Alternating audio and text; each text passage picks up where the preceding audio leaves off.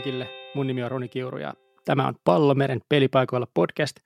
Jälleen kerran ollaan aiheella NFL-liikenteessä ja saatiin Daniel Purssilla mukaan. Daniel on NFL-skenessä Suomessa paljon keskustelua järjestänyt NFL Twitterin yksi johtavista hahmoista ainakin mun mielestä ja sitten nyt myös Big Six Suomi podcastin yksi jäsenistä. Tervetuloa Daniel.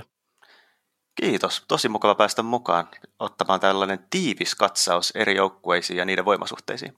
Kyllä. Tässä on tarkoitus nyt yrittää paketoida koko liiga tämmöiseen viiteen eri lokeroon. Meillä on pohjajengit, meillä on tämmöiset, voivat olla yllättävän hyviä jengit, sitten meillä on tämmöiset keskitason joukkueet, sitten on ne playoff-jengit ja sitten on parhaista parhaat.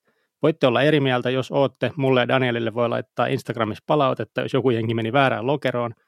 Mutta aloitetaan täältä pohjalta ja kiivetään sieltä ylöspäin. Täällä on neljä jengiä täällä pohjalla. Täällä on Jets, täällä on Texans, täällä on Eagles ja täällä on Lions. Ja mun mielestä me voitaisiin aloittaa tuosta itse asiassa Jetsistä, koska se on ollut aika pitkään huono, mutta onko siellä mitään sellaista, että onko se niinku edelleen yhtä huono vai onko jotain uutta, tärkeää mainittavaa Jetsistä? No tietysti uusi valmennus, kun tuodaan kuvioihin, niin siinä on aina semmoinen lupaus paremmasta, mutta eivät he mitään vielä toistaiseksi ole todistaneet. Ja paljon lähdetään rakentamaan myös tulokaspelirakentaja Zach Wilsonin ympärille. Että se, että jos kaveri näyttääkin paremmalta kuin mitä tulokkaalta voisi ehkä alun perin olettaa, niin, niin voi olla, että Jets jotain tuossa saa niin voittoja allekin enemmän kuin on totuttu näkemään. Raportit Campilta ainakin Wilsonin kohdalla ovat aika positiivisia, joten siinä on ainakin yksi sellainen tekijä. Mun mielestä Jetsissä on myös se, että niillä on hyvä toi puolustuksen etulinja, nimenomaan linja ja ehkä siinä takanakin olevat kaverit, mutta se on semmoinen niin plussa, mutta muuten on aika huteraa, ja sitten mun mielestä, että jos sulla on Corey Davis on sun niin ykkösreceiver, niin se ei välttämättä ole ihan niin ykköskorin kaveri kuin mitä muilla on. Mutta joo, Jets sanotaan, että voi haastaa, mutta lopulta liian monta juttua huonosti, joten asettuu kyllä ihan varmasti oman divarinsa pohjalle, ellei jotain mystistä tapahdu. No se puolustuksen talentti on vaan niin huono, että vaikka siellä on puolustushenkinen päävalmentaja nyt, joka varmasti puolustustakin organisoi, eli Robert Saleh 49ersissa tullut, niin en usko vaan, että se, se taso, pelaajan taso riittää siihen, että tuolta mitään kovinkaan erinomaista puolustusta ainakaan saataisiin kasaan.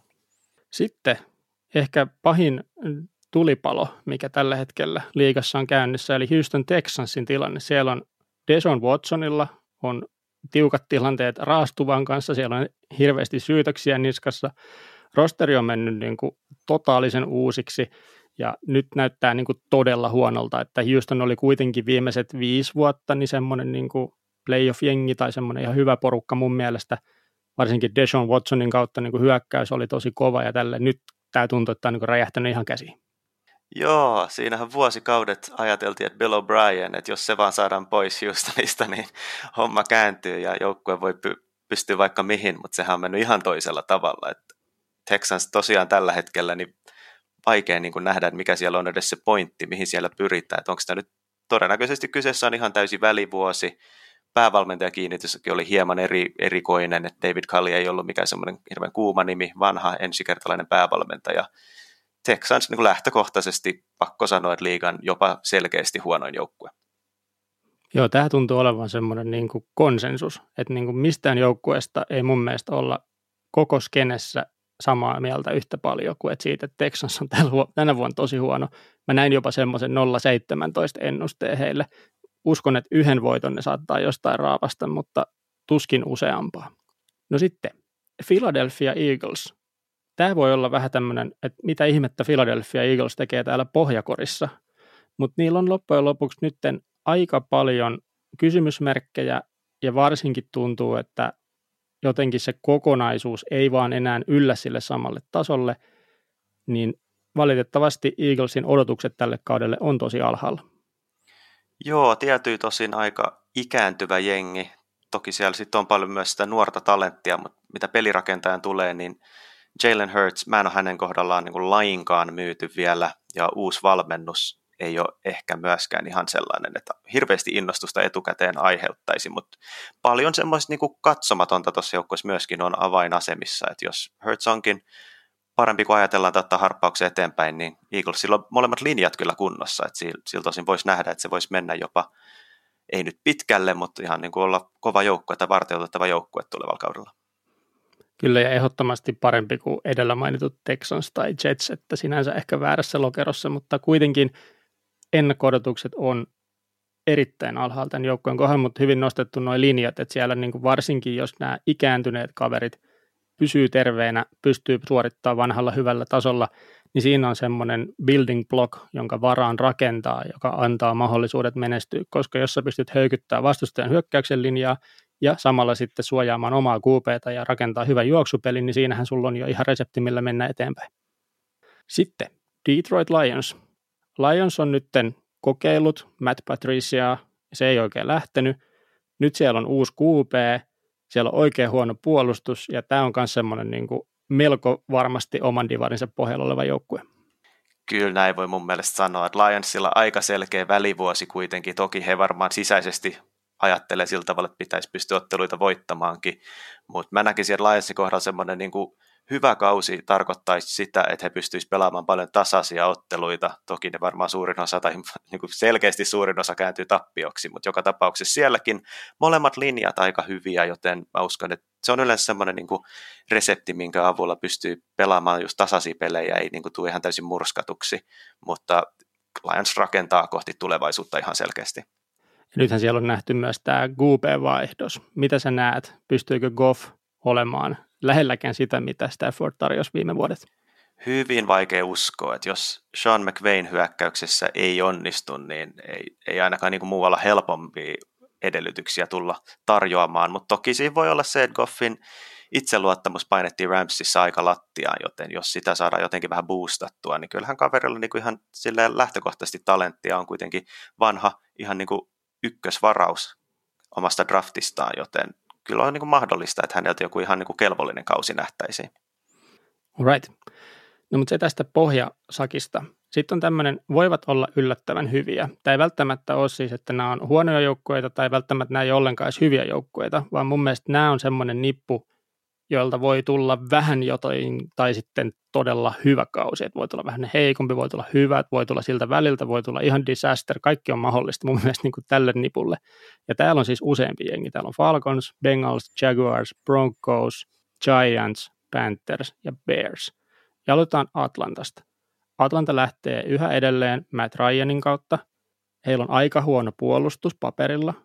Hyökkäyksen linjassa on potentiaalia, mutta on kuitenkin kysymysmerkki. Ja Julio Jones on jatkanut matkaa muualle. Se oli myös tärkeä uutinen Atlantan kohdalta. Miten sä itse näet, mikä on Atlantan potentiaali tulevalle kaudelle? No se hyökkäys edellä sen täytyy mennä. Et siellä on kuitenkin Calvin Ridley edelleen erittäin kova nouseva laitahyökkäjä ja sitten Tidendin paikalle draftista Kyle Pitts, todellinen monsteri, tuotiin vähän niin kuin huuliota paikkaamaan. Matt Ryan tosiaan alkaa vähän ikääntyä, mutta siellä on nyt vähän samanlainen hyökkäys uuden päävalmentajan Arthur Smithin myötä, jossa Ryan pelasi uransa parhaan kauden tähän asti, niin jos se vähän niin kuin auttaa häntä nostamaan tasoaan, niin kyllä sieltä niin kuin pisteitä ainakin pystytään tekemään, mutta se on tosiaan hyvä kysymys, että pystytäänkö niitä estämään, koska se puolustus, se on tosi ohut. Mä näkisin, että Atlanta, jos niin kuin miettii, että tuleeko paljon pisteitä vai tuleeko vähän pisteitä, niin ehdottomasti tulee tosi paljon pisteitä, että harvemmin varmaan pelaavat semmoista niin kuin slugfest on tämmöinen sana, mitä käytetään monesti otteluissa, jos ei paljon pisteitä tule, niin Atlanta todennäköisesti vetelee sinne 40 päälle jokaisessa matsissa niin kuin sen total scoren. Kyllä joo, overi painetaan sisätiloissa vielä kun pelaavat, niin eiköhän tällaista just tulla näkemään. No sitten Cincinnati Bengals. Bengalsilla on mun mielestä GP-hommat nyt erittäin hyvällä mallilla, vaikkakin Burrow otti viime kaudella sen ikävän loukkaantumisen, mutta mä tykkään kaverin asenteesta, tekemisen tasosta ja siitä niin kuin semmoisesta swaggerista, mikä sieltä löytyy. Ympärillä oleva porukka on mun mielestä heittokohteina tosi mielenkiintoinen. Esimerkiksi tämä, että Jamar Chase yhdistetään nyt Burrown kanssa, se voi olla todella hyvä juttu, tai sitten se on ihan niin kuin hutikuti. Se on myös semmoinen, minkä takia Bengals kuuluu tänne. Voivat olla yllättävän hyviä tai todella huonoja nippuun. Mutta Bengalsin isoin ongelma on heikko hyökkäyksen linja, ja puolustuskaan ei kuitenkaan ole mikään maailman mainioin, niin siellä on myös aika isot kysymysmerkit ja tämän takia oman divarinsa kohdalla niin todennäköisesti jäävät vikaksi. Näinhän se on. Bengalsiin jonkun verran jo kohdistuu odotuksia, kun tosiaan se on ollut tämmöisessä jälleenrakennusmoodissa jo hetken aikaa, mutta sen erittäin kova laitahyökkäjäosaston ulkopuolelta ja tietysti Burrow pelirakentajanakin on erittäin lupaava, niin sieltä tosi vähän löytyy mitään varmaa. Ja sitten tähän asti ainakin tuon valmennustiimin näytöt eivät ole olleet vakuuttavia. Et Zach Taylor aika karmel rekordilla parin vuoden jälkeen, ja jos nyt ei tule merkittävä askelta eteenpäin, niin kyllä sieltä on potkut luvassa kauden päätteeksi jopa sen aikana. Kyllä, eli Bengals hyökkäys voi olla mielenkiintoinen, voi olla hauskoja tilanteita, hienoja pelejä, mutta sitten kokonaisuus on miinuksen puolella, joten ei mitään valtavia odotuksia, mutta voivat yllättää ja varmasti siis haastavat joka viikko tosi kovaa. Et mä näen, että Bengals on semmoinen, että ne lähtee kyllä omasta mielestään voittaa jokaista matsia, että ne ei paljon peruttele. No sitten Jacksonville Jaguars. Tänne meni siis tämän vuoden ykköspikki Trevor Lawrence, ja hänestä on puhuttu, että hän on uusi Andrew Luck, eli todella, todella kovat odotukset. Lisäksi sinne meni Travis Etienne running backiksi, mutta Etienne loukkaantui, joten siitä vähän niin kuin miinusta – ja mun mielestä ylipäätänsä Jacksonvillellä on ongelma puolustuksessa. Että vaikka se hyökkäys nyt sen Lawrencein kautta lähtisikin uudelle tasolle, niin puolustukseen viimeistään niin kuin kaatuu ja siihen jää sitten Jacksonvillen unelma mun mielestä tällä kertaa. Jaguars on myös näitä kauden mysteerijoukkueita. Siellähän päävalmentajana nyt kollegessa erittäin rutinoitunut ja silleen kovalla tasolla hommia pyörittänyt Urban Meyer kahden vuosikymmenen aikana voittanut kollegematseista 85 prosenttia, se on aivan hirvittävän kova luku, mutta se mitä Jaguars on nyt niin kuin off-seasonilla ja pre-seasonilla touhunut, niin se meininki on ulospäin näyttänyt välillä todella erikoiselta. Täytyy kuitenkin antaa Majorille aikaa, että noilla näytöillä, vaikka ne on kollegen puolelta, niin kyllä se niin kuin ansaitsee reilun mahdollisuuden. Yleensä vaan se kollegevalmentaja siirtyminen NFL, niin historiallisesti se ei ole hirveän onnistunut tai ollut. Joo, Jacksonville on kokonaisuutena just nimenomaan vähän mysteeri, kiinnostava, varmasti todella seurattu Lawrencein kautta. Vastustajat on varmasti hereillä heidän kanssaan, että ei niin kuin lähetä takki auki, ellei sitten pitkin kautta nähdä sitä, että taas mennään niin kuin kahden voiton kauteen tai tälleen. Mutta edelleen se kokonaisuus, se vielä laahaa perässä, mutta tässä on nyt niin kuin ensimmäinen kausi kohti sitä oikeaa menestystä nyt mahdollista tehdä. Ja varsinkin, jos tuonne puolustukseen saadaan tulevaisuudessa parannusta, linjaa saadaan parannettua, löydetään ehkä sinne Lorenzille joku kunnon ykköstargetti ja Etienne palaa terveenä, niin sitten on hyvin, mutta tämä kausi menee vielä vähän penkialle. No sitten Denver Broncos. Denverillä on todella hyvä puolustus. Hyökkäys onkin sitten ihan toinen tarina, se ei ole kovin hyvä. Mutta Denverissä on kuitenkin jännästi semmoinen tuntuma mulla itsellä, että niissä voi olla jotain, varsinkin jos se puolustus nyt lähtee oikeasti sille huipputasolleen, niin ei sen hyökkäyksen ihan kauheasti tarvitse tehdä mitään, jotta sitten pystytään voittamaan. Ja tämähän nähtiin silloin, kun he voitti mestaruuden, niin se hyökkäys hän vaan niin kuin suoritti ja se puolustus voitti. Miten sä näet Broncosin mahdollisuudet? No hyvin samalla tavalla, että siellä on nyt Bradley Chubb ja Van Miller puolustuksen puolella vihdoin samaan aikaan terveenä ja kentällä, ja nyt päästään näkemään, että miten Vic Fangio heistä saa irti. Myös se puolustuksen takakenttä todella kovatasoinen. Niin siihen on hyvä rakentaa hyökkäys, tosiaan niin kuin sanoit, niin siinä etenkin Teddy Bridgewaterin nimittäminen aloittavaksi pelirakentajaksi, se asettaa semmoisen tietynlaisen katon sille yksikölle, mutta toisaalta hyökkäyksen linja on ollut niin kuin aika hyvä, siellä on hyvä hyökkäyksen linja valmentaja, joka on onnistunut kehittämään niitä pelaajia, ja sitten siellä niin kuin heittopelissä kohteena on aika mielenkiintoisia kavereita. Jerry Judy nyt ainakin kannattaa mainita semmoisena, joka saattaa mennä toisena vuonna tosi paljon eteenpäin ja Bridgewaterin kanssa yhteistyö tuntuu pelaavan, joten sieltä voi olla aika hyviäkin lukuja tulossa. Bronkkosilla ehkä sellainen vielä, että varsinkin jos toi kaikki tuossa pysyy terveenä, että siellä niin kuin running back pysyy terveenä, QP pysyy terveenä, linjasta ei hajoa ketään, puolustuksen starat pysyy kaikki kentällä, niin tässä voi olla yllättävän jees niin kuin ryhmä. Nämä saattaa jopa niin kuin kolkutella playoff-paikkaa, mutta silti odotukset asetettava kuitenkin hieman alemmas, koska se ei kuitenkaan sitten se niin kuin hyökkäyksen taso yllä ihan hirveän korkealle, että se ei välttämättä niin kuin auta, että sä saat puolustettua riittävän hyvin ja jopa loistavasti, vaan hyökkäys saattaa kyllä hävitä niitä matseja sitten Broncosille. Näin se on, ja etenkin kun miettii, että missä divisioonassa he pelaavat, niin he ei ole niin kuin selkeästi mitään niistä joukkueista parempia, ja, ja sitten niin Chiefsia merkittävästi huonompia, ainakin lähtökohtaisesti, tai näin, näin täytyy sanoa, niin se myöskin asettaa tietynlaisia semmoisia rimoja sen menestyksen tielle. No sitten New York Giants. NFC East oli viime kaudella legendaarisen huono divisioona. Sieltä nähtiin jopa semmoinen ihmeellisyys, että tappiollisella rekordilla taidettiin ponnistaa playoffeihin. Ja Giants oli 60 rekordilla vielä niin kuin menossa playoffeihin, jos Washington olisi hävinnyt oman pelinsä Philadelphialle. Että tämä niin kuin, täällä taas divaritaso on tosi alhaalla. Mutta mitä taas koko Giantsin joukkueeseen tulee, niin kenelläkään ei ole yhtä karmeen huonot odotukset hyökkäyksen linjan tasosta, ainakaan mitä Pro Football Focus on kertonut, niin se on niin iso huolenaihe, että voi kaataa koko pelin, ja lisäksi tuo puolustus on vähän semmoinen ei niin kovin ihmeellinen, että mä näkisin, että tässä on kaksi semmoista isoa red flagia tälle joukkueelle. Siis ehdottomasti tuo hyökkäyksen linja on tosi iso kysymysmerkki, ja kun miettii, että siellä on pelirakentajana sen takana Daniel Jones, joka ei nyt varsinaisesti ole vielä mihinkään supertähtiluokkaan noussut ensimmäisenä vuosinaan liigassa, niin kyllähän se asettaa aika semmoisia suuria, suuria kysymysmerkkejä joukkueen menestyksen tielle. Siellä on kuitenkin Jonesille kasattu aika hyvä valikoima aseita hyökkäyksiä hänen ympärilleen myös Saquon Barkley vihdoin terveenä ja toivottavasti terveenä pysyy. Puolustuksen puolella sitten, no mä itse asiassa tykkään siitä puolustuksesta tietyltä osin. Mun mielestä siinä olisi niin aineesta olla hyvä. Sitä on pikkusen vahvistettu ja puolustuksen takakentällä on tosi monipuolisia kavereita paljon. Mielenkiintoista nähdä, miten heitä pelutetaan, mutta myös sillä puolen palloa ei siellä niin mikään varma hyvä yksikkö tule olemaan, mutta mä näkisin, että siinä voi kuitenkin olla potentiaalia ja ehkä sitä kautta se pystyy vähän sitä hyökkäyksen taakkaa poistamaan, että ei tarvitse niin paljon pisteitä tehdä voittaakseen otteluita. Just näin, ja toi divisioona varsinkin avaa mahdollisuuden siihen, että siellä ei ihan kauhean hyvä taso muutenkaan välttämättä ole muilla joukkueilla, niin palasteen loksahtaessa kohdilleen joukkue on New York Giants, että jos lukee ennakoita heidän tulevaisuudestaan, niin moni varmasti nostaa tänne, että siellä on potentiaalia, siellä on hyvät hyökkäyksen elementit, siellä on hirveä hyökkäyksen linja, mutta jos se nyt saa niin kuin jotenkin homman kasaan, niin miksi ei voisi voittaa omaa divarinsa. Mutta kuitenkin maltilliset odotukset noin niin kuin kokonaiskuvassa.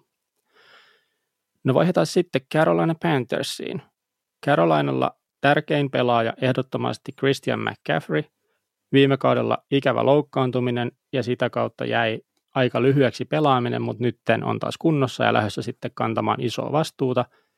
Uusi quarterback löytyy.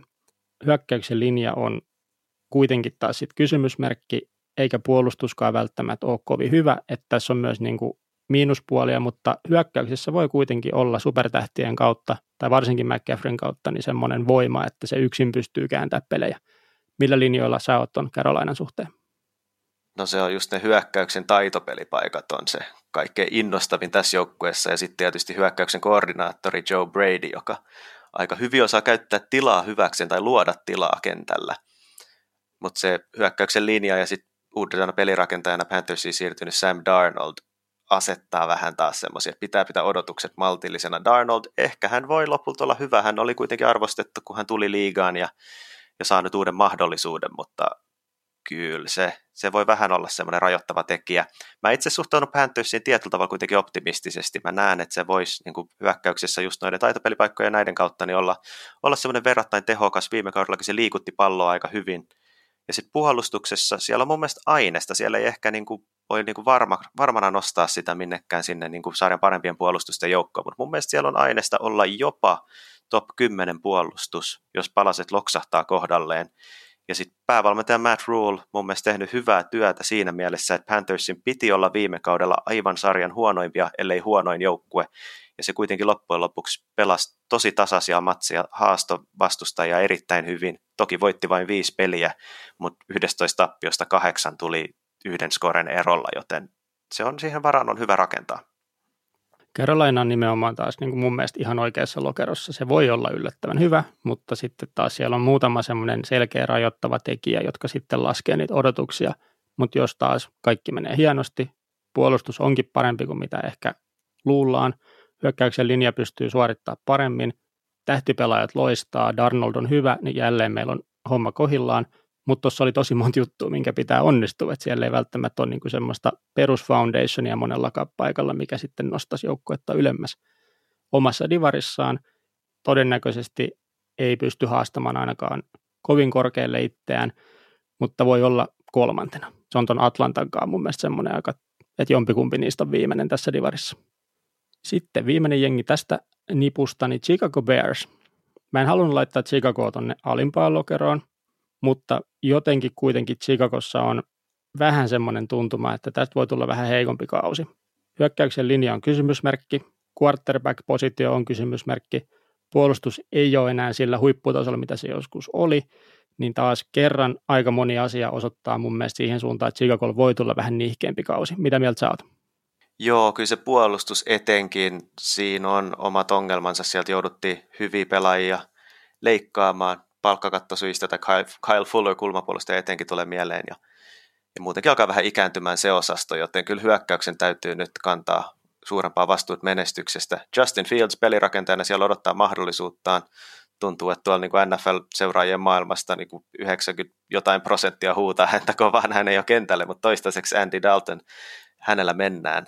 Ähm, mielenkiintoinen joukkue siinä mielessä, että Matt Nagy kuitenkin niin kuin on ihan hyvin rekordeilla, tai hyvin rekordeihin saanut Bearsin valmentajaurallaan, mutta joku siitä tuntuu aina puuttuneen ja hän ei ole sellainen päävalmentaja, josta itse niin kuitenkaan on ihan hirveän innoissani, mutta kyllä toi on iskukykyinen jengi ja jos Justin Fields ylittää odotukset, niin ehkä se on se paras reitti tuolla olla niin kuin aidosti kilpailukykyinen ja semmoinen playoff-haastaja tänä vuonna. No sitten tämmöiset, niin kuin, jotka voivat mennä voitolliseen rekordiin ja joilla on enemmän mun mielestä niitä palasia paikallaan. Tämä on tämmöinen 89 tai 98 tason jengit, jotka toki taas voivat mennä paremmin tai mennä huonommin, mutta ovat niin kuin tätä aikaisempaa porukkaa tietyllä tavalla jotenkin omaavat ainakin enemmän potentiaalia, sanotaan näin. Mutta täällä on myös tämmöisiä kysymysmerkkijoukkueita aika paljon seassa, eli Cardinals, Steelers, Raiders, Football Team ja Dolphins. Ja aloitetaan tuosta Arizonasta. Arizonalla on Kyler Murrayn kautta quarterback-hommat erittäin hyvällä tolalla. Sitten siellä on DeAndre Hopkins, löytyy huippu receiveri, ihan niin kuin ykköstier, jopa ehkä liigan paras kaveri siinä. Hyökkäyksen linja pystyy hyvin blokkaa heittosuojausta, mikä taas avaa sitten nimenomaan tälle heittopelille mahdollisuuksia, mutta sitten taas miinuspuolella on nimenomaan ehkä se juoksupeli sekä sitten toi puolustus. Nämmöisiä asioita mä itse pystyin Arizonasta kaivamaan. Mitä tulee sulla mieleen?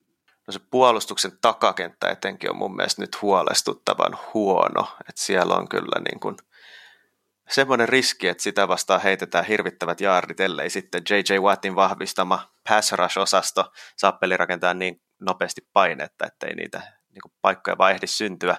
Hyökkäyksen kautta kuitenkin tämäkin joukkue aika pitkälti tavallaan niin kuin rakentuu ja, ja elää ja kuolee sen kautta. Kyler Murray kolmas kausi, samoin kolmas kausi Cliff Kingsburylle päävalmentajana.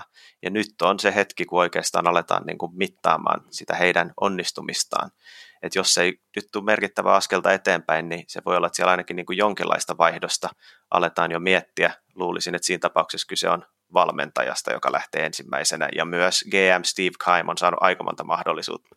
Arizonassa on myös semmoinen sanottava, että ne pelaa aika lailla koko sarjan parhaassa divarissa, että siellä on erittäin tiukka skedule sitä kautta, että sulla tulee niin kuin kaksi kertaa vastaan todella, todella tasokkaita joukkueita, niin Arizonan niin kuin odotukset omassa divisioonassaan on se, että he saattavat jäädä viimeiseksi, mutta sitten taas jos lyödään Arizona niin kuin rankingissa joukkueena tuohon koko liigaa vastaan, niin tuolta löytyy huomattavan paljon joukkueita, jotka ovat niin kuin lähtökohtaisesti heikompia kuin he. Eli heillä on tämä oma divari on niin kuin vaan ihan todella raju. No sitten Pittsburgh Steelers. Steelers lähtee nyt jälleen kerran Rotlisbergerillä, mutta nyt sieltä puuttuu se, mikä on aina ollut Steelersillä hyvä, eli hyökkäyksen linja. Ja se on nyt niin kuin, se on tasoa Giants tai ehkä yksi pykälä parempi, mutta siellä on erittäin heikko hyökkäyksen linja. Löytyy kuitenkin mun mielestä taas niin kuin Rotlisbergerin heittokohteet on todella hyvät, ja sitten puolustus on ihan liikan niin kuin timanttia sitä ylintä kärkeä.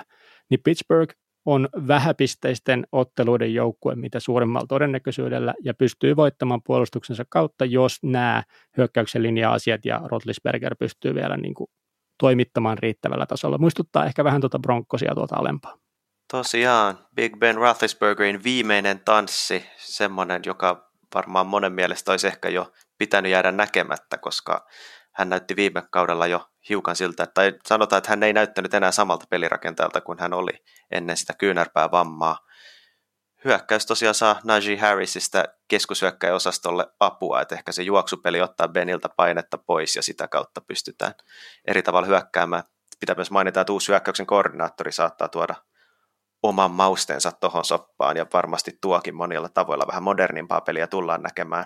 Puolustus, niin kuin sanoit, se on kyllä rautanen. Jos sieltä joku semmoinen huolenaihe pitäisi kuitenkin nostaa esiin, niin sielläkin se takakenttä on aika ohut ja kyllä siellä jonkun kaverin pitää esiin astua uudella tavalla, jotta sieltä ei löydy semmoista heikkoutta, mitä joukkue pystyy käyttämään hyväkseen. Eli Pittsburghissa, niin kuin jos normaali ajatus on ollut se, että ne on ihan eliittiä, niin nyt on selkeästi, että ei olla enää eliittiä. Ei ole mun mielestä mitään asiaa voittamaan omaa divariaan, mutta voi silti voittaa sen kahdeksan tai yhdeksän peliä. Mun mielestä niin kuin sinänsä ihan oikeassa lokerossa, mutta maltilliset odotukset suhteessa siihen, mitä ne normaalisti tämän joukkueen osalta on.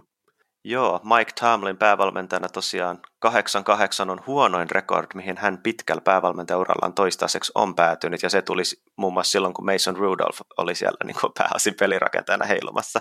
Joten siinä mielessä pitäisi niin kuin nähdä, että Steelersillä on korkea lattia, mutta mä oon samaa mieltä sun kanssa, että se asettuu just sinne 8-9 voiton tuntumaan tänä vuonna, joten jännä nähdä, että saaks Tomlin ikään kuin vältettyä häviävän kauden vieläkin.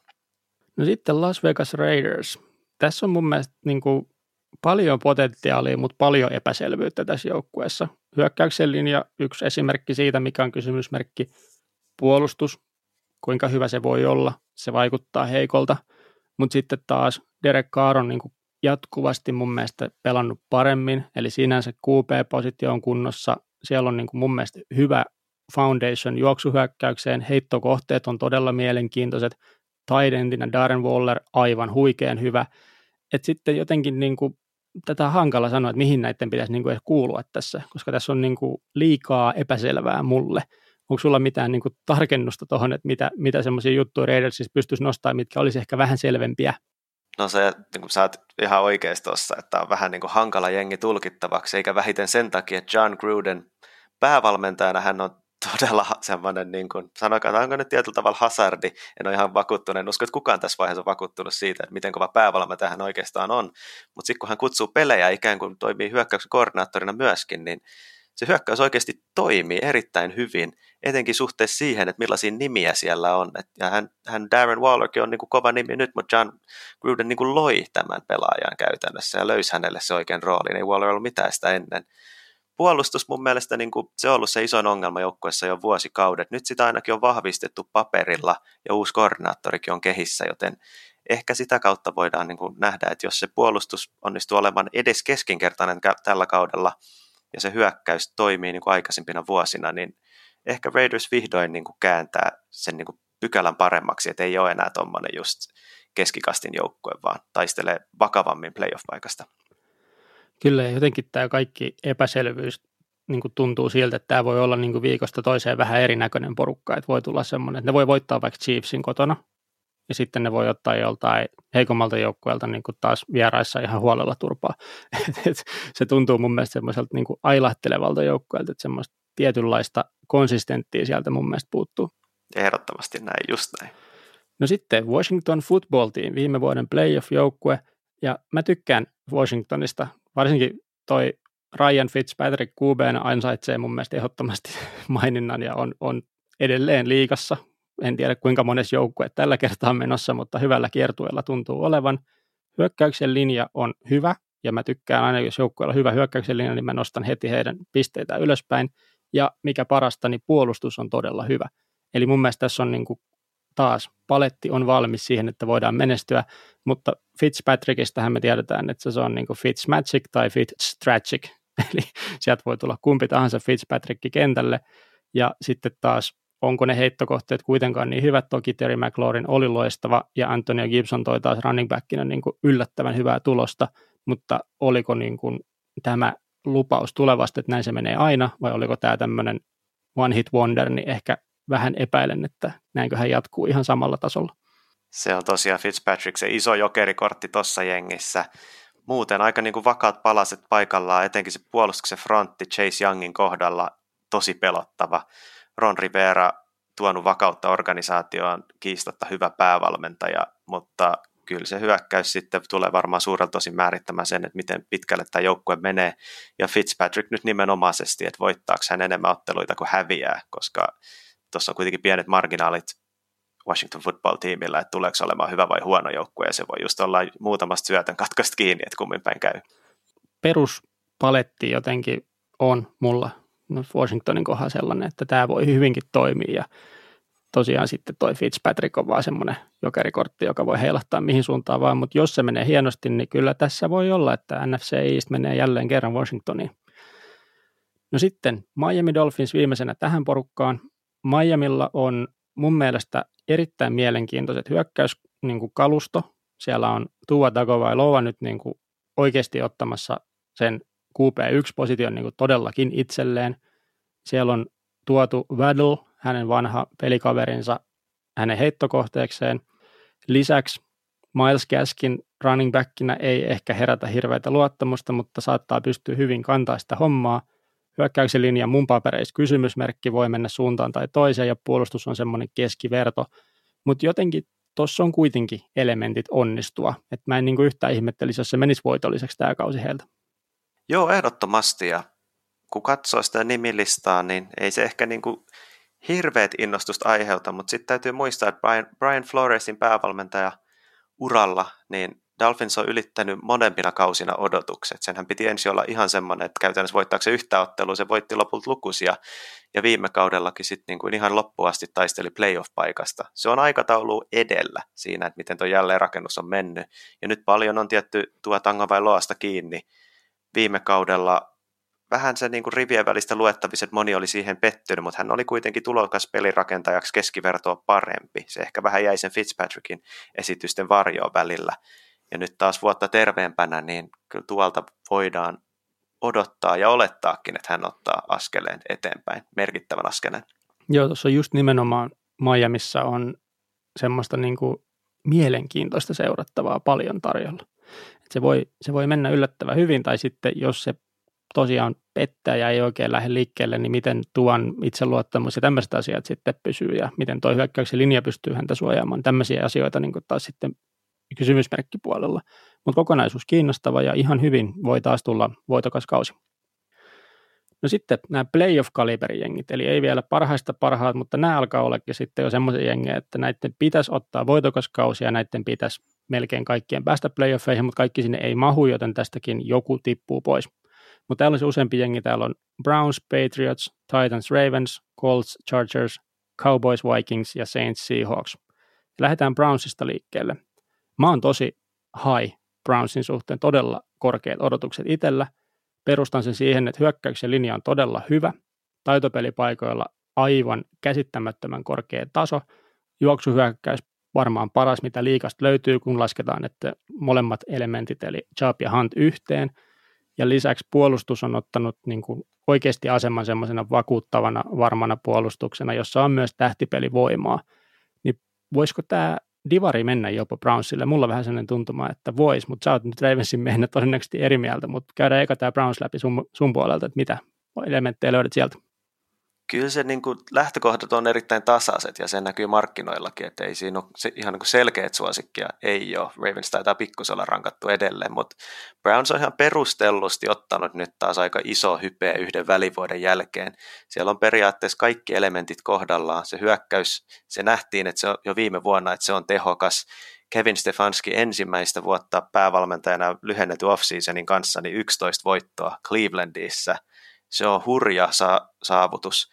Ja sitten kun mietitään sitä, että sinne puolustuksen puolelle on tullut tosi paljon vahvistuksia, niin kyllä tuossa on aineesta olla ihan niin kuin sarjan kärkipään joukkueita. Kyse on aika pitkälti siitä vaan, että pystyykö Stefanski toistamaan tuon tempun hyökkäyksen puolella, ehkä jopa parantamaan sitä tehokkuutta, ja sitten, että miten iso hyppäys eteenpäin puolustuksen puolella on tulossa. Voidaan lähes varmasti sanoa, että puolustus tulee olemaan parempi, mutta miten paljon parempi, niin se vielä täytyy nähdä. Mutta ehdottomasti Browns on siis nyt playoff-kaliberin joukkue ja se vanha vitsailu siitä, että Browns kana Browns ja kaikki on surkeata Clevelandissa, niin se voidaan mun mielestä nyt viimeistään unohtaa, että tässä on niinku oikeasti nyt on etsikkoaika menestyä ja tällä kaudella voi tapahtua isojakin juttuja mun mielestä Clevelandin osalta. No sitten takavuosien menestyjä, tai ei niinkään takavuosien, vaan koko kymmenen luvun menestyjä New England Patriots. Siellä tota, nyt on lyöty taas isolla kädellä joukkuetta uusiksi. Viime kausi meni miten meni, mutta nyt on uuden aikakauden aika. Siellä on todella paljon uutta pelaajaa tuotu sisään. Hyökkäyksen linjan lasken itse isoksi plussaksi. Mac Jones kuupeena aivan jokerikortti tällä hetkellä. Mun papereissa voi tulla ihan mitä vaan, todennäköisesti heikompaa, mutta miksei myös tosi hyvää. Siellä on uudet tight endit, John Smith ja Hunter Henry, miten heitä käytetään, niin kuin, että miksi sä otat vapaalta markkinoilta kaksi tight endia, mikä homma tämä oli. Ja muutenkin niin kuin, jotenkin mun mielestä nyt näyttää siltä, että Bill Belichick on päättänyt, että hän ei niin kuin toista tappiollista kautta kyllä kattele, nyt laitetaan homma ruotuun. Mitä ajatuksia sulla Patriotsista? En usko, että toista tappiollista kautta tuleekaan missään nimessä. Viime kaudella kuitenkin 7-9 oli rekordi, ja kun suhteutetaan se siihen, että miten paljon vahvistuksia tällä kaudella on sinne rosteriin tuotu, niin on todella vaikea nähdä, että Patriots ei olisi kova joukkue. Itse rankkaan sen top 10 joukkoon. Se pelaajamateriaali on vahvistunut tosiaan selkeästi ja sitten se valmennus on sitä luokkaa, että he pystyvät jokaiseen otteluun tekemään hyvän yksilöllisen pelisuunnitelman. En usko, että Patriotsia vastaan tulee käytännössä minä viikkona olemaan helppoa. Mä veikkaan, että jos Patriots on jossain matsissa altavastaajana, niin se voi olla semmoinen, mihin tosi moni niin kuin lajiin seuraava ihminen kiinnittää huomiota, että hetkinen, että miksi ihmeessä, ja varsinkin jos jostain ihmeen syystä päätyvät kotona altavastaajaksi, niin se, se voi olla jopa todella harvinaista tulevalla kaudella. Miten sä näet Mac Jonesin? Mulle se on tosiaan niin kuin ihan mysteerikaveri, niin on, onko sulla antaa Mac Jonesista jotain näkemystä, että minkälaista peliä siltä voidaan odottaa? No ei nyt ehkä niin kuin tarkkaa näkemystä mä häntä mitenkään erityisesti ole skautannut, mutta se on niin kuin ihmetyttänyt, että minkä takia häneen suhtauduttiin niin negatiivisesti, kun tuli kollegesta. Ne tilastot, mitä hän siellä löi taulu, oli kuitenkin äärimmäisen kovat, ja ne pysy kovina myös silloin, kun mentiin vähän silleen niin kuin syvemmällä, porauduttiin niihin, niin siellä kyllä on niin kuin vaikuttavaa tekemistä, todella tehokas pelirakentaja. Tietysti juttu, että hän pelasi Alabamassa, siellä oli niin paljon talenttia ympärillä, että paljon ajateltiin, että ehkä hän niin kuin ei ollut se primus moottori siinä hyökkäyksessä, mutta joka tapauksessa, jos, jos oli talenttia siellä, niin kyllä sitä edelleen on, ja hän pääsi erittäin hyvään paikkaan. Patriotsissa varmasti kaikki edellytykset onnistua. All right. Siirrytään sitten Tennessee Titansiin. Tennesseeissä on nyt win now moment käynnissä, ollut jo jonkun aikaa, mutta jatkuu edelleen. Siellä levätään vahvasti juoksuhyökkäyksen varassa. Derek Henry, King Henry, varmasti taas joukkueensa tärkein yksittäinen pelaaja – Ryan Tannehill kuupeena, hänellä on mielenkiintoinen uusi heittokohde Julio Jonesissa, sitten siellä on AJ Brown huippupelaaja, että siellä on niin hyökkäyksessä todella todella monta pelaajaa, jotka on niin erittäin korkealla tasolla, mutta kääntöpuolena miten kuitenkaan hyökkäyksen linjalta sujuu heittosuojaus ja varsinkin mitä tuo puolustus pystyy lopulta saamaan edes aikaan, että siinä on taas niin Tennessee on tämmöinen vahvasti hyökkäyksensä varassa oleva joukkue.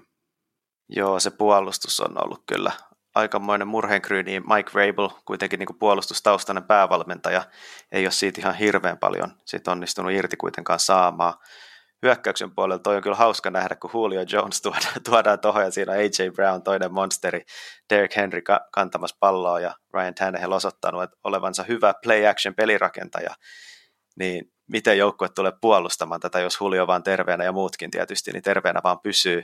Mutta se, mikä siinä on niin kuin ehkä isoimpana kysymysmerkkinä on, että sieltä viime kauden hyökkäyksen tai viime kausien hyökkäyksen koordinaattori Arthur Smith siirtyi tosiaan Atlanta Falconsin päävalmentajaksi.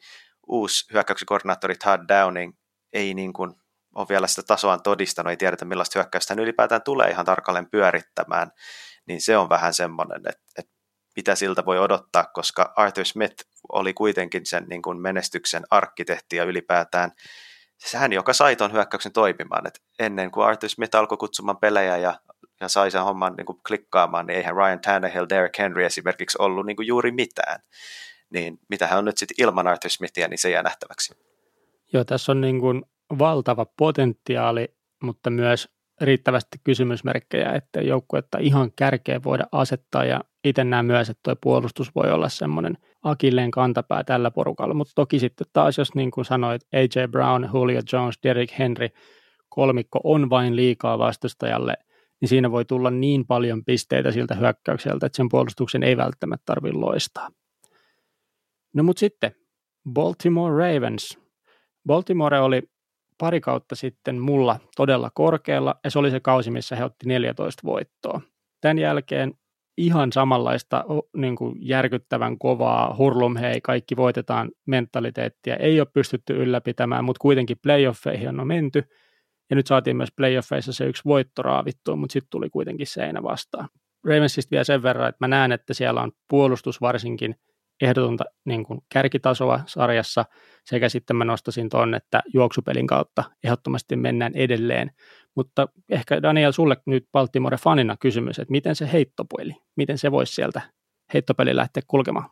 Se on tosiaan se iso kysymys tällä kaudella, kun joukkueet jonkun verran oppi puolustamaan sitä Ravensin hyökkäystä viime kaudella. Ymmärrettiin, että jos otetaan sitä niin kuin Lamar Jacksonin juoksut pois ja sitten se heitot keskelle kenttää Mark Andrewsille ennen kaikkea, niin se ottaa paljon pois tuosta hyökkäyksestä. Lamar ei tuommoisena niin, kuin, niin kutsustiin numeroiden ulkopuolelle, eli sinne kentän reunoille heittävänä pelirakentajana ole vielä ihan niin kuin parhaim, parhaimmillaan. Nyt siinä on tuotu kuitenkin laitahyökkäysosastolle vahvistuksia, että Sammy Watkins ja Rashad Bateman, mutta hiukan tämä on ollut turhauttava kauden alusaika, koska Campilla on ollut paljon loukkaantumisia ja saa nähdä, että ketkä tuolla sitten avausmatsissa ja alkukaudesta ovat ylipäätään pelikunnassa. Tulokas Bateman nyt ainakaan ei vielä ole. Niin kyllä se puolustus on semmoinen, mihin sitten siinä vaiheessa on varmasti hyvä vielä nojata. Puolustus takakenttä, se nyt niin kuin etenkin äärimmäisen kova ja sen varaan on hyvä rakentaa, rakentaa se. Siellä on myös samat koordinaattorit kuin aikaisempina vuosina, eli jatkuvuutta Ravensissa on tosi paljon. Mä itse itse asiassa näen tämän joukkueen lattian niin korkeana, että mä ehkä nostaisin tonne ihan sinne niin kuin kovimpaan top viiteen liigassa, mutta toisaalta tämä on semmoinen arvio, missä mun pitäisi ehkä jäävätä itseni sen kohdalla. Joo, Baltimore on, niin kuin, se on yksi niistä joukkueista, jotka voi voittaa tämän koko homma. Ihan niin kuin selkeästi. Mutta sitten samalla se on yksi niistä joukkueista, joka voi tippua playoffeissa taas ihan kenelle vaan. Että jos siellä tulee vastaan, heitä nyt vaan nimiä Patriots, Chiefs, Bills, niin varsinkin jos vieraisiin joutuvat, niin ei välttämättä yllä sit siitä eteenpäin mutta sitten taas miksi ei voisi voittaa näitä joukkueita, että todella kovasti joukkueesta on kyse, kuuluu ehdottomasti tuonne niin kärkikymmenikköön, jopa kärki vitoseen, mutta mun mielestä pikkasen on sellaista, että ei ehkä ihan yllä noin ylös, mutta kuitenkin juoksupelin kautta nähdään, mihin se heittopeli sitten lopulta yltää, puolustukseen voidaan nojata ja ehdottomasti playoff-joukkue tästä AFC-puolelta tämähän on turhauttava aikaa tietyllä tavalla Ravens-kannattajana, kun tuntuu kauteen lähdettäessä jo siltä, että ihan sama miten hyvin runkosarja menee, jos playoffeissa ei tule onnistumisia ja joukkue ei siellä mene syvälle, niin kausi tulee olemaan pettymys. Mutta toisaalta, jos se, että joukkue voittaa yli kymmenen ottelua ja pääsee playoffeihin, jos se, niin kun, se, sen täytyy riittää, koska niin moni muu, joukkue on niin surkeassa asemassa, että he vaan voi haaveilla sellaisesta. No sitten Indianapolis Colts. Colts on mun mielestä joukkue, joka uskoo itse itsensä enemmän kuin ehkä muut uskovat heihin. Mutta niillä on ihan valideja pointteja, että miksi se voi sujua tosi hyvin. Ja ehdoton ykkösase vahvuus on hyökkäyksen linja, joka on ollut foundation heidän pelissään jo pitkään. Ja toisaalta myös puolustuksessa on palaset paikallaan. running back Jonathan Taylor oli loistava löytö, tai ei se ollut löytö, se meni ihan kärkivarauksina kuitenkin, mutta ei ehkä ollut se ihan odotetuin, että hänestä tulee tosi hyvä, mutta nyt Jonathan Taylor voi olla yllättävänkin jees, erittäin tärkeä pelaaja tuossa hyökkäyksessä. Mutta sitten tuo quarterback-positio, en osaa nyt itse sanoa, että onko se hyvä, hyvällä mallilla vai huonolla mallilla, mutta muutoksia on joka tapauksessa nähty. Miten sä näet Coltsin? Colts edelleen kärsii siitä Andrew Luckin lopettamisesta pari vuotta sitten, yllättävästä äkillisestä lopettamisesta, koska se joukku oli rakennettu ihan täysin mestaruuskuntoon ja se oli rakennettu nimenomaan Lakin ympärille. Ja kun pelirakentaja nyt selvästi tässä laissa on se ylivoimaisesti tärkein pelipaikka, niin eihän tietenkään tuollaista kaveri ihan heti paikata. Viime vuosia yritettiin Phil Riversin kanssa ja nyt Carson Wentz tuotu maisemiin. Vähän kuitenkin semmoinen kädenlämpöinen vaihtoehto. Se puolustus on se on varmasti niin kuin hyvä. Se on mun mielestä semmoinen puolustus, mikä tuskin tulee olemaan elittiä, mutta ei varmaan myöskään huono. Siitä voidaan sanoa, että se on aika sellainen vakaa, hyvä paketti. Hyökkäyksessä sitten tosiaan hyvä, hyvä linja ja juoksupeli. Ehkä ottaa painetta pois Carson Wentziltä, koska ei siellä ne vastaanottajat heittohyökkäyksessä myöskään niin kuin ihan parhaimmistoa ole. Niin semmoinen niin kuin aika kädenlämpöinen joukkue, mutta kyllä voi sanoa kuitenkin, että tulee olemaan hyvä joukkue. Joo, Colts on ehkä semmoinen tasavahvin, että, niin kuin, että mikään ei välttämättä yllä hirveän korkealle, mutta sitten on hankala löytää semmoista, mikä olisi niin kuin todella selkeä niin kuin heikkous. Että heillä on niin kuin tasavertaista vähän joka paikassa, mutta se tasavertaisuus on kuitenkin siellä niin kuin ykköskori alapuolella, pois lukien toi linja. Sitten Los Angeles Chargers. Täällä on myös joukkue, jossa uskotaan tosi vahvasti, että nyt menee loistavasti, mutta Chargers on ollut mun mielestä varmaan viime kautta lukuun ottamatta, niin aina, että nyt menee tosi pitkälle, nyt on tosi hyvä jengi ja tällä mennään pitkälle, sitten ne sössii tiukat pelit ja sitten niin loukkaantuu kaikki jätkät ja sitten se kaatuu siihen. Ja tässä on aivan sama tuntuma tällä hetkellä. Että siellä on korkea potentiaali, hyvä puolustus, todella niin kuin mielenkiintoista nähdä, miten esimerkiksi Austin Ekeler tulee nyt running backinä nousemaan. Hän oli niin kuin tämmöisen fantasy darling tämän vuoden fantasyssä, että uskotaan, että sieltä tulee niin kuin ihan älytön kausi. Ja edelleen esimerkiksi Kiinan Allen jatkaa joukkueessa ja näin poispäin. Tässä on paljon hyviä juttuja. Justin Herbert QBna pelasi viime kauden loistavasti, voi taas ottaa askeleen eteenpäin ja on kokeneempi ja näin. Mutta Chargersissa on semmoinen tuntuma, että ne voi ihan hyvin taas toistaa sen, mitä ne aina toistaa, että se ei sitten kuitenkaan lähe. Joo, sehän on nimenomaan odotusten kannalta vähän tuommoinen länsirannikon cowboys, että aina, aina niin kuin kauhean suuret ajatukset kauteen, mutta sitten jotenkin aina siellä myös niin kuin asiat menee pieleen. Pääasiassa loukkaantumisten kautta tietysti viime vuosina, että niitä on ollut kohtuuttoman paljon ja ehkä tämä on se vuosi, kun joukkue pysyy terveempänä. Sen sitä varmaan täytyy tehdäkin, koska ei siellä mun mielestä niin kuin syvyyttä ainakaan ihan hirveästi monellakaan pelipaikalla ole. Uusi valmennus myös, Brandon Staley, kova on urakehitys, yksi vuosi Ramsin puolustuksen koordinaattorina riitti siihen, että nyt on ihan pääkallo paikalla. Uh, ensin vaikutelmat kaverista ovat aika positiivisia. Mä uskon, että hän on niin oikein mies tehtävään, mutta mihin se riittää tällä kaudella, niin se on vielä kysymysmerkki.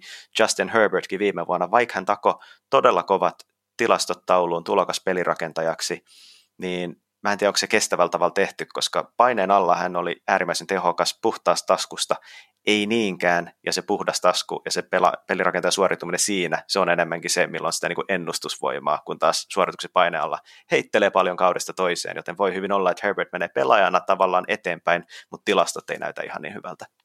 Kyllä, ja jotenkin Chargers on, niin kuin just sanottu, niin potentiaali on korkealla, ja taas toki AFC West-divarissa Chiefsin takana, mutta voi ihan hyvin olla yksi niistä, jotka menee villikorttina playoffeihin taas tämmöinen palaset loksahtaa kohdille mahdollisesti joukkue, joka sit siitä niin ponnistaa eteenpäin. Alright. Sitten Dallasi, eli tässä on nyt hyvä, hyvä siirtymä länsirannikon Dallasista sitten oikeaan Dallasiin. Dallasin viime kausihan oli korkeiden odotusten kausi, sitten Dak Prescott loukkaantui ja homma spiral down siitä eteenpäin ja ei oikeastaan jäänyt mitään käteen. Dallasilla on edelleen hyökkäyksen linja on hyvä. Ezekiel Elliott running backinä nauttii ehkä vielä maineestaan, mutta on ehkä vähän trendannut alaspäin. Mutta kuitenkin sitten heittohyökkäyksessä CD Lamb ja Amari Cooper on todella hyvä kaksikko. Ja sitten taas jos vaihdetaan puolustuksen puolelle, niin siellä on mahdollisuus parantaa paljon, mutta se vaatii nimenomaan sen, että siellä parannetaan paljon. Mitä ajatuksia sulla on Dallasista? Joo, siis Cowboysista tavallaan on taas kerran helppo olla innoissaan, koska siinä vaiheessa, kun Dak Prescott viime kauden loukkaantui, niin mitä hän oli jossain tyylin 6000 heittojärrin tahdista. Sehän oli ihan järkyttävää se pommitus alkukaudesta. Olkoonkin, että aika iso osa niistä hyökkäyksetehoista oli niin kutsuttuja tyhjiä kaloreita, koska niitä, niitä niin kuin helppoja jardeja otettiin siinä vaiheessa, kun joukkue oli jo isossa tappioasemassa. Mutta joka tapauksessa hyökkäyksessä on äärimmäisen paljon talenttia, ei ole mitään syytä ajatella, ettei se tuu olemaan kova, kunhan palaset pysyy niin terveenä siellä, pelaajat pysyy terveenä puolustus on se kysymysmerkki Dan Quinn siellä puolustuksen koordinaattorina on niin perinteisesti vahva nimi, mutta hän sai potkut Atlanta Falconsista suurelta osin sen takia, ettei se puolustus siellä ikinä suoriutunut sillä tavalla kuin mitä hänen mainellaan sen pitäisi. Joten nähtäväksi jää, ovatko tulokset Cowboysissa erilaisia. Onhan sielläkin tietyllä tavalla talenttia jonkun verran, mutta onko sitä riittävästi, että saadaan se Quinnin systeemi toimimaan, niin se on toinen juttu. Kyllä, ja sitten Dallasissa nimenomaan tämä playoff mahdollisuus nousee tuon vähän heikomman divarin kautta, että ovat paperilla NFC Eastin paras joukkue ja sitä kautta todennäköisesti voittavat sen ja sitä kautta ovat sitten playoff-joukkue, mutta sitten taas siellä niin todellakin mitataan, että mihin tuolla rosterilla ja tuolla tekemisellä voidaan mennä, mutta Dallas voi olla viihdyttävä jengi katsoa, varsinkin jos tykkää nähdä paljon pisteitä, koska jos se puolustus ei ihan lähde, mutta se Prescott ja kumppanit taas sitten laulattaa hyökkäyksessä, niin voi tulla ihan niin kuin hauskoja pelejä sitten pisteiden teokannalta. No sitten Minnesota Vikings. Siellä on Captain Kirk, Kirk Cousins edelleen pelirakentajana, mutta taitaa olla nyt viimeinen kausi, kun häntä, häntä siinä katsellaan. Minnesota pystyy pelaamaan todella vahvaa juoksupeliä. Hyökkäyksen linja on nimenomaan hyvä siinä, että miten otetaan niin kuin juoksublokkaus.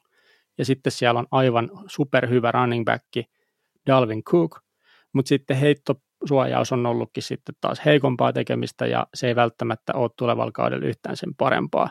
Puolustus vähän semmoinen meh, siihen keskikastiin voisi mun mielestä asettua, mutta kuitenkin toi Dalvin Cookin kautta kulkeva hyökkäys niin voi ihan hyvin kiirettää minne sota aika pitkällekin. Mitä ajatuksia sulla? Kyllä mä siihen hyökkäykseen uskon.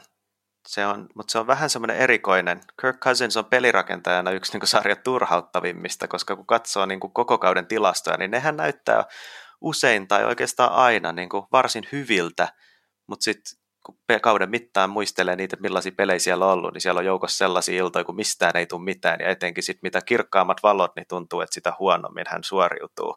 Mutta Dalvin Cook tosiaan, eiköhän sieltä taas terveenä pysyessään isot jaarrit tuu takomaan. Justin Jefferson, Adam Thielen, tosi hyvä laitahyökkäjä kaksikko.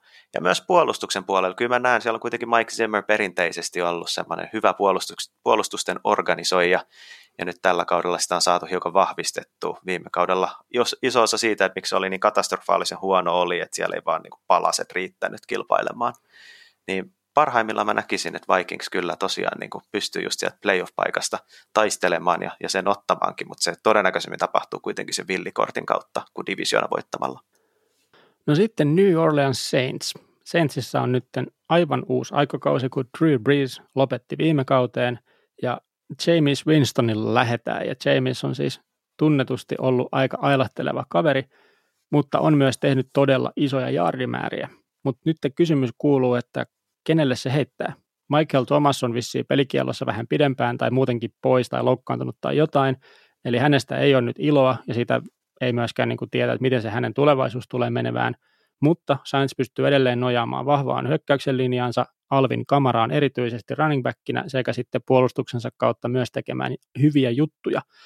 Niin miten sä näet tämän Saintsin? Tämä on, tämä on ehkä yksi semmoisen kysymysmerkkijoukkueiden kysymysmerkkijoukkue tälle kaudelle. Joo, se, jos Saintsin hyökkäys alkaa toimimaan, niin kyllä se on Sean Paytonilta melkoinen voimannäyttö valmennuspuolella. James Winston tosiaan aikamoinen tämmöinen niin korjausprojekti ylipäätään.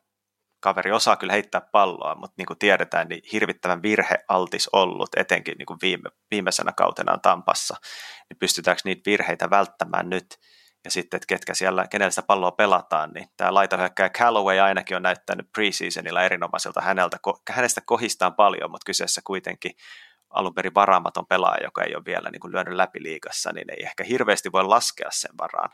Michael Thomasin paluuta tosiaan odotellessa, puolustuksen puolella kanssa, niin kun, siellä on edelleen talenttia paljon, mutta paljon sitä menetettiinkin. Mulla on hiukan huolenaiheita sitä takakenttää kohtaan jälleen kerran. Aika monen joukkueen kohdalla tunnun sanovan näin, mutta Saintsin pitää ehkä jossain määrin muuttaa sitä tapaa, miten hän on, he on pelanneet viime kausina, koska se miespuolustus tuolla porukalla, niin se ei ehkä tule olemaan niin helppoa, pitää enemmän aluetta pelata. Kyllä, ja Saints on taas sitten niin kuin omassa divarissaan kakkonen, mitä todennäköisimmin, että pitäisi olla parempi kuin Atlanta, pitäisi olla parempi kuin Carolina, mutta sitten taas Tampa Baytä vastaan, niin ei pitäisi riittää. Mutta villikortti joukkue palasten loksahtaessa paikalleen, ja jos James on tosi hyvä, niin sitten tietysti mennään lujaa, mutta nähtäväksi jää, mihin lopulta riittää. Mutta riittävästi kuitenkin mun mielestä niin kuin oikeita juttuja, potentiaalia ja varsinkin Alvin Kamara on sen verran kova jätkä, että sieltä voi niin kuin yksilönä tehdä taas jotain ihan tautisia tilastoja, neljääkin touchdownia peliä, mitä häneltä on nähty, niin sen kautta se homma voi ihan hyvin lähteä kulkemaan, mutta on myös Saintsin kohdalla ehdottomasti näitä kysymysmerkkejä paljon ilmassa. Sitten Seattle Seahawks.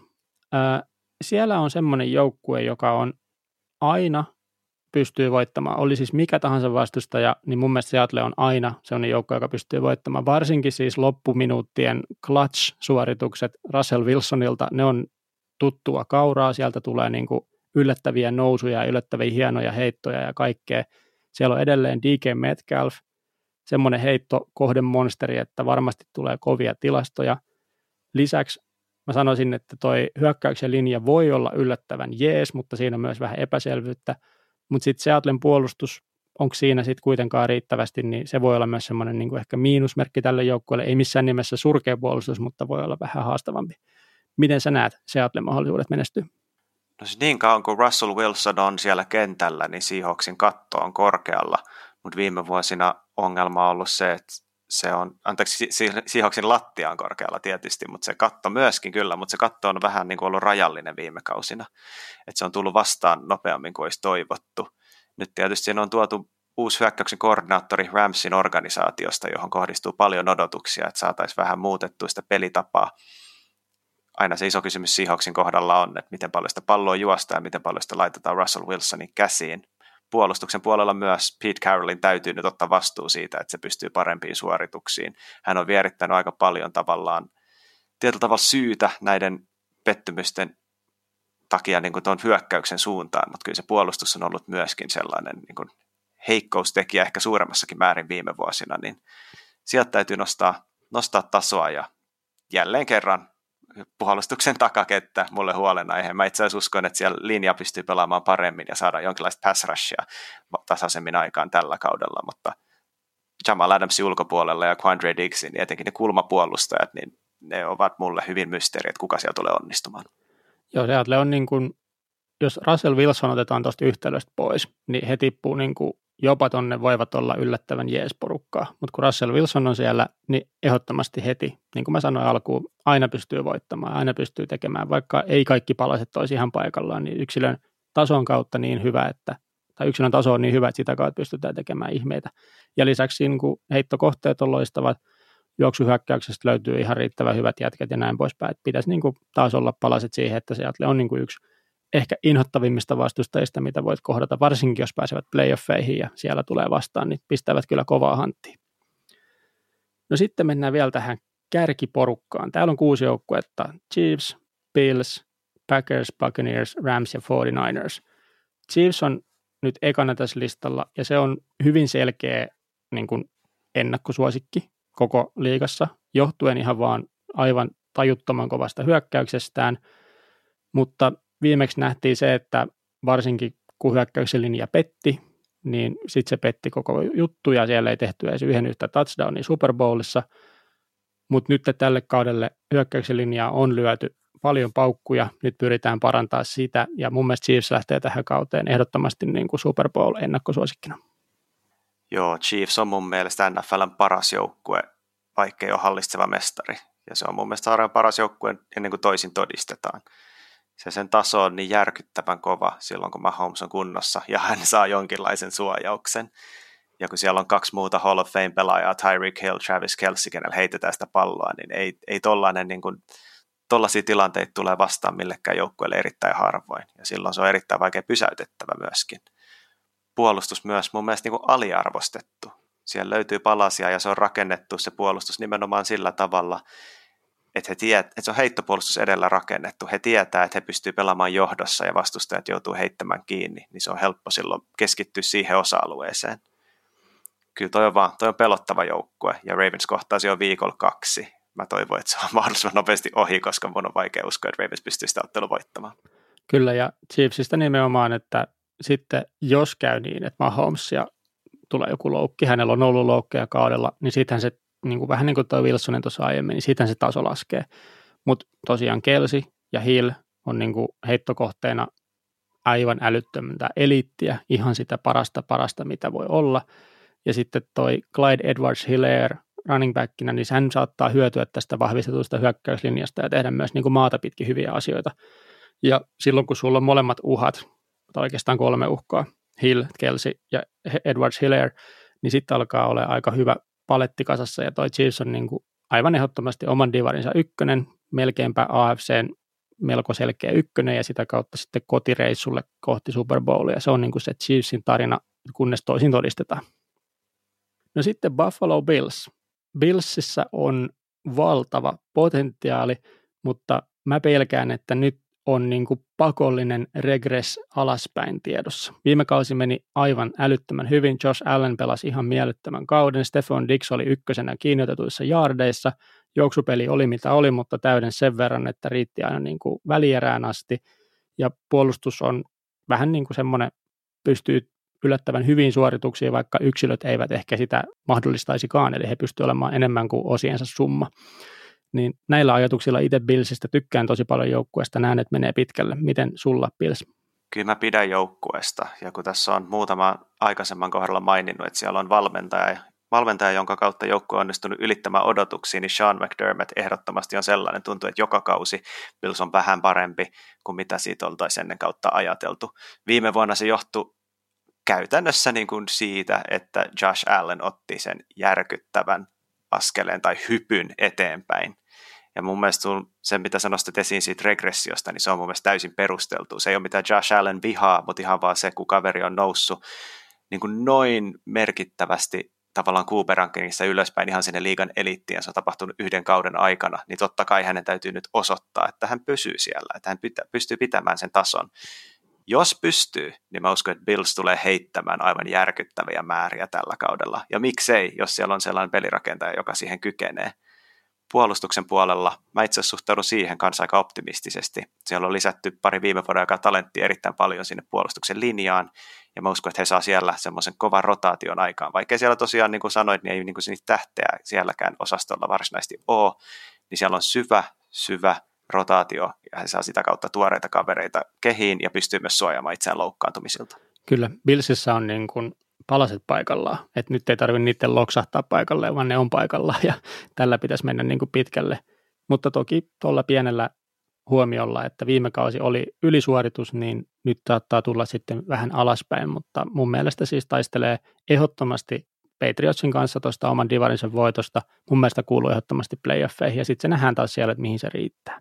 Tosiaan enemmän kyse siitä, että pysyykö ne palaset paikalla. Että ne on siellä loksahtanut ja nyt katsotaan, että pysyykö ne paikalla myöskin.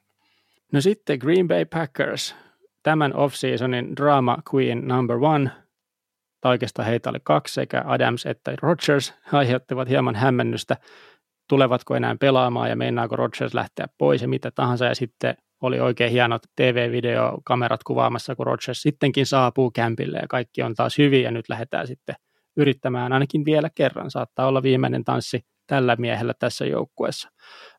Sanotaan sen verran vielä, että siellä on tosi hyvä running back Aaron Jonesissa. Hyökkäyksen linja mun mielestä on hyvä. Siellä on David Bakhtiari aivan superkova pelaaja, mutta muuten voi olla vähän semmoinen ei niin hyvä linja, mutta kuitenkin solid mun mielestä.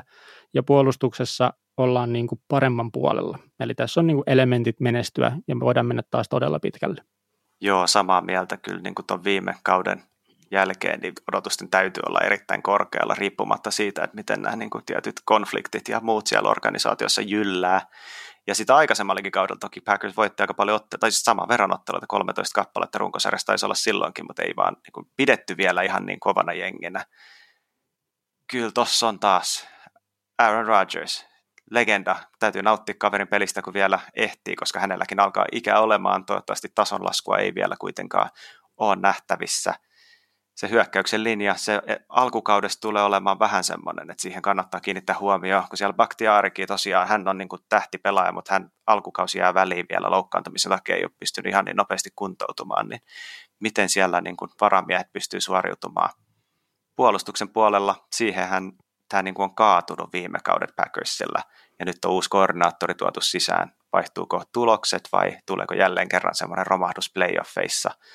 Vaikea sanoa, mutta kyllä tuo niin joukkueen lattia on tosi korkealla niin kauan kuin terveystilanne vaan pysyy hyvänä. Kyllä, ja Packers on niin kuin oman divarinsa ykkössuosikki, selkeä sellainen, ja sitten sitä kautta kuuluu playoffeihin ehdottomasti, mutta myös sitten punnertaa aika monen muun joukkueen edelle tuon korkean lattiansa kautta nimenomaan. No sitten Tampa Bay, Tompa Bay. Tom Brady meni uuteen joukkueeseen ja taas tuli mestaruus, eli historia toistaa itseään – ja nyt kun Tampa Bayta katsoo, niin se on niin kuin se sama jengi kuin viime kaudella. Niillä on vain se etu, että ne on saanut kokonaisen kauden alle ja ne on saanut nyt preseasonia ja muuta training tuossa vetää. Siellä on hyökkäyksen linja mun mielestä selkeä etu, puolustus on vahva ja taitopelipaikoilla on niin kuin hävyttömän kovia nimiä. Juoksuhyökkäys on ehkä vähän kysymysmerkki. Mä en nyt ihan omea takuuseen, että Fornette ja Ronald Jones olisi niin kuin ihan kärki kaksikko, mutta pystyy kuitenkin tekemään tehoja. Ja sitten siellä on se Brady, se vaan edelleen suorittaa korkealla tasolla.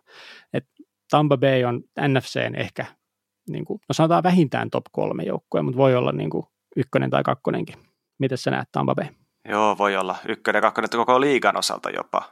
Todella kova, todella kova rosteri. Syvyyttä riittää ensimmäistä kertaa varmaan historiassa, kun mestaruuden jälkeen uhotaan, että kaikki tuodaan takaisin, ja sitten ihan oikeasti kaikki tuodaan takaisin. Joukkue käytännössä on niin kuin merkittäviä menetyksiä kokenut, ja sitten tietty siinä on lisätty tulokasosastolta muun muassa pass rusheriksi Joe Tryan, joka on kämpiltä herän, kerännyt erittäin paljon hehkutusta, niin kyllä toi on vaan semmoinen, että vaikea nähdä, että mikä tuossa niin lähtisi merkittävästi menemään vikaan – Tom Brady tietysti 44-vuotias, toi on semmoinen ikä, että harva pelirakentaja ylipäätään heittänyt, heittänyt palloa NFLssä, puhumattakaan siitä pelannut kokonaisen kauden.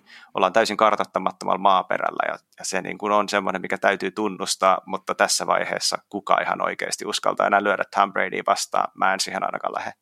Joo, ja se on niin kuin erikoista, että sulla on mahdollisuus laittaa heittokohteiksi Godwin, Evans ja Antonio Brown että sä voit laittaa noin kaikki kolme kentälle samaan aikaan, niin miten sä puolustat? Ketä sä lähdet niin ottaa pois? Mitä kaikkea siinä pystyykään niin tekemään, kun kaikki pelaajat on niin oikeasti huipputasolla.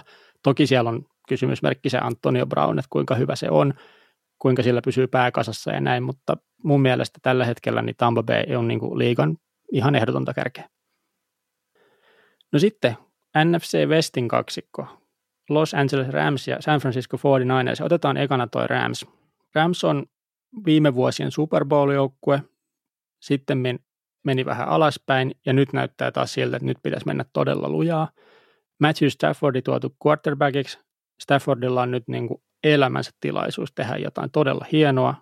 Heittokohteet on kunnossa, hyökkäyksen linja on etu, puolustus on mahtavan hyvä ja tässä ei voi mitään, niin kuin, tässä ei voi periaatteessa käydä kuin hyvin tai sitten niin kuin oikeasti jotain tosi huonosti, tai jotain tapahtuu todella omituista, mikä sitten katkaisee tämän.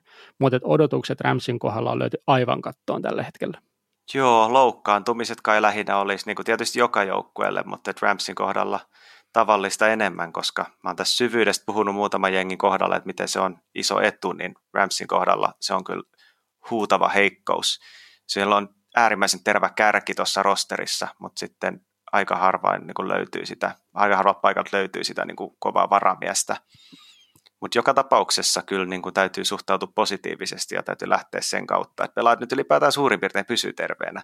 Matthew Staffordin kun laittaa tuohon, hän on kuitenkin niin kuin ihan eri tason ase ja eri tason heittäjä kuin Jared Goff. Niin kun hänet yhdistää tuohon Sean McVayhin, niin totta kai se herättää paljon, paljon niin kuin innostusta ja mä luulen, että siinä alkukaudesta, kun joukkueet ei vielä ihan täysin tiedä, mitä odottaa. Rams ei ole starttereita edes peluttanut preseasonilla, niin se jälki voi olla aika tuhoisaa, kun he oikeasti niin pääsee näyttämään sen ja vapauttamaan sen koko voiman, mitä siitä hyökkäyksestä löytyy. Puolustus oli viime kaudella paperilla ihan niin kuin oikeastaan NFL saattoi olla jopa kovin, Ähm, hiukan siinä oli hämäävää, he pelasi aika paljon niin kuin varapelirakentajia vastaan, siellä kävi useammassa matsissa niin, että siellä ei niin kuin vastustajalla ollut ihan sitä ykkösäjää kehissä ja muutenkin se otteluohjelma oli melko pehmeä. Ja tosiaan Brandon Staley lähtenyt puolustuksen koordinaattorin paikalta, Raheem Morris tullut tilalle Atlanta Falconsista, niin se on aika semmoinen merkittävä vaihdos, että pystyykö se puolustus pitämään tasoaan enää niin korkeana – mutta kuitenkin kun siellä on Aaron Donald ja Jalen Ramsey, niin uskoisin, että se niin kuin ainakin sellainen keskitason puolustus varmaan niin kuin huonoimmassa tapauksessa tulee olemaan. Tämä on niin kuin poikkeuksellista, että sulla on noin niin kuin oikeasti oman pelipaikkansa paras jätkä linjassa ja voidaan sanoa myös, että paras jätkä siellä niin kuin takakentällä. Et terävin kärki on, on super super terävä ja sitten sitä on vaikea paikata, jos esimerkiksi nämä kaksi kaveria jostain syystä tippuisi pois, niin sitten sieltä tullaan niin rytinällä alas. Et se on se Ramsin ehkä se ainoa, mihin se voi kaatua. Mutta pitää ennakoida sitä kautta, että kaikki on terveenä, koska kuka tahansa voi loukkaantua ja näin, niin turha sinänsä spekuloida, mutta tuossa on validi pointti nostaa se esiin, että sieltä ei sitten kyllä löydy paikkaa, ja jos se terävän kärki kaatuu. Mutta Ramsin kohdalta niin odotukset on tosi korkealla, ja niin on myös San Francisco 49ersilla. Viime kausi oli katastrofi. Se ei ollut 49ersin vika, vaan se oli loukkaantumisten vika. Siellä varmaan niin kuin joka viikko tuntui, että joku jätkä tippuu. Ja nytten, kun katsotaan taas, millainen paperilla se rosteri on, niin se on todella, todella hyvä. Ja mielenkiintoista tulee olla nähdä, että miten tuon QP-position kanssa pelataan. Siellä on siis Jimmy Garoppolo niin kuin nimetty starteri, mutta sinne draftettiin Trey Lance todella korkealla varausvuorolla ja nimenomaan taisivat vielä treidata ylöspäin saadakseen länsen, eli siinä oli, vai oliko näin, voit korjata jos meni väärin, mutta tota, joka tapauksessa korkealla varausvuorolla haettiin QP. Niin tässä on myös tosi mielenkiintoinen asetelma tuohon 49ersin tekemiseen. Joo, Trey Lance haettiin tosiaan kovalla hinnalla ja nyt se iso kysymys on, että milloin hänet päästetään irti. Uh, kyllä mä uskon kuitenkin, että Jimmy Garoppolon kanssa lähdetään liikkeelle. Kyle Shanahan urallaan päävalmentajana voittanut 73 prosenttia niistä matseista, missä Garoppolo on ollut starterina. Hän varmasti on tästä hyvin tietoinen ja se asettaa aika semmoisen hyvän pohjan, minkä varaan tätä kautta lähtee rakentamaan. Trey Lance, vielä nuori kaveri, varattiin korkealla, mutta viime kaudellakin niin kuin jäi kollegassa väliin, hän jätti sen tämän covidin takia, niin jätti väliin ja ja tota, siltä osin varmasti on vielä sitä kehittymisen tarvetta. Preseasonilla ei ole niin kuin ihan niin hirveän terävältä näyttänyt, mutta hän on niin sähköinen pelaaja, että jos esimerkiksi se vaihdos tapahtuu jossain vaiheessa niin kuin kauden jälkimmäisen puoliskolla, niin eihän vastustaja ehdi mukautua siihen siinä vaiheessa kauden edetessä. Et se nostaa kyllä niin kuin mun silmissä tämän 49ersin katon todella korkealle. Ja on ihan, tää, jos tässä on muutama joukkueen kohdalla, mä oon puhunut, että on hypeä, niin 49ersin ympärillä tämä on niin kuin se kauden virallinen hypä, hypä joukkue. Ja se on sitä hyvästä syystä. Kun sieltä ne kaikki loukkaantuneet pelaajat palaa takaisin, niin kyllähän se tuo paljon talenttia takaisin rosteriin. Ja, ja muutenkin se Kyle Shanahanin hyökkäys vaan on ehkä niin kuin ihan sieltä mehevimmästä päästä, mitä tässä lajissa tapahtuu tällä hetkellä. Kuka tahansa, joka tykkää viihdyttävästä hyökkäyspelistä, niin tämän joukkueen matseja kannattaa katsoa tällä kaudella. Ja kyllä se niin kuin kovasti divarista huolimatta voidaan lukea tuonne ihan niin kuin sarjan ennakkosuosikkien joukkoon. 49ersissa siis nimenomaan ovat sieltä niin kuin liikan kovimmasta divarista, tulee tarjoamaan kaksi aivan huippuottelua, eli Rams 49ers, 49ers Rams, sekä sitten noin Seahawksia vastaan pelattavat pelit tulee olemaan myös todella viihdyttäviä, tai ainakin ennakko-odotuksilta niin kuin niitä viikon tähtiotteluita. Ja miksei myös Cardinalsin kanssa niin kuin voisi olla mielenkiintoisia juttuja menossa. Mutta jompikumpi näistä siis on NFC Westin ykkönen ja niillä on molemmilla potentiaalia mennä ihan sinne NFCn kärkeen ja sitä kautta niin kuin kotiotteluiden kautta kohti Super Bowlia. Toivottavasti 49ers jätkät pysyy ehjänä. Se viime kausi kertoi sen, että jos siellä, siinä on hyvä esimerkki nimenomaan siitä, jos sulla niin kuin oikeasti lahoo se sun rosteri, niin ei, ei sitten ei vaan pysty tekemään, ei vaan niin kuin riitä. Mutta toivotaan, että nyt jätkät pysyy ehjänä ja saadaan niin kuin loistava kausi sieltä ulos. Ja juoksuhyökkäys, siinä pystyvät pyörittämään todella mielenkiintoista peliä. Heittokohteena esimerkiksi George Kittle ihan huikean hyvä, toivottavasti pysyy hänkin terveenä ja näin poispäin, mutta siellä on erittäin paljon aseita, minkä kautta 49 pystyy menemään pitkälle. Mutta siinä olisi koko liiga käyty läpi, eli kärkeen ennakoidaan Chiefsia tai sitten Buccaneers, Rams, 49ers, Packers ja Bills oli myös siellä kärjessä, että joku näistä on ehkä sitten kuitenkin niitä mitä voisi mestaruuteen veikkailla. Mutta katsotaan, miten kausi lähtee käyntiin. Tosiaan torstai-perjantai yönä Tampa Bay aloittaa Dallas Cowboysia vastaan, ja siellä myös sitten mestaruusbännerit nostetaan kattoon ja näin poispäin. Mutta siitä homma lähtee käyntiin. Tosi paljon kiitoksia Dania sulle, että pääsit messiin. Ja katsotaan, miten Pallomeren pelipaikoilla podcast tästä sitten uransa jatkaa. Jätetään mahdollisuus sille, että ei jatketa ja jätetään mahdollisuus sille, että jatketaan. Mutta tässä vaiheessa kiitos kaikille ja kiitos Daniel sulle. Kiitos kutsusta ja toivottavasti nähdään äärimmäisen viihdyttävä kausi. Hyvä, kiitos kaikille ja moi moi.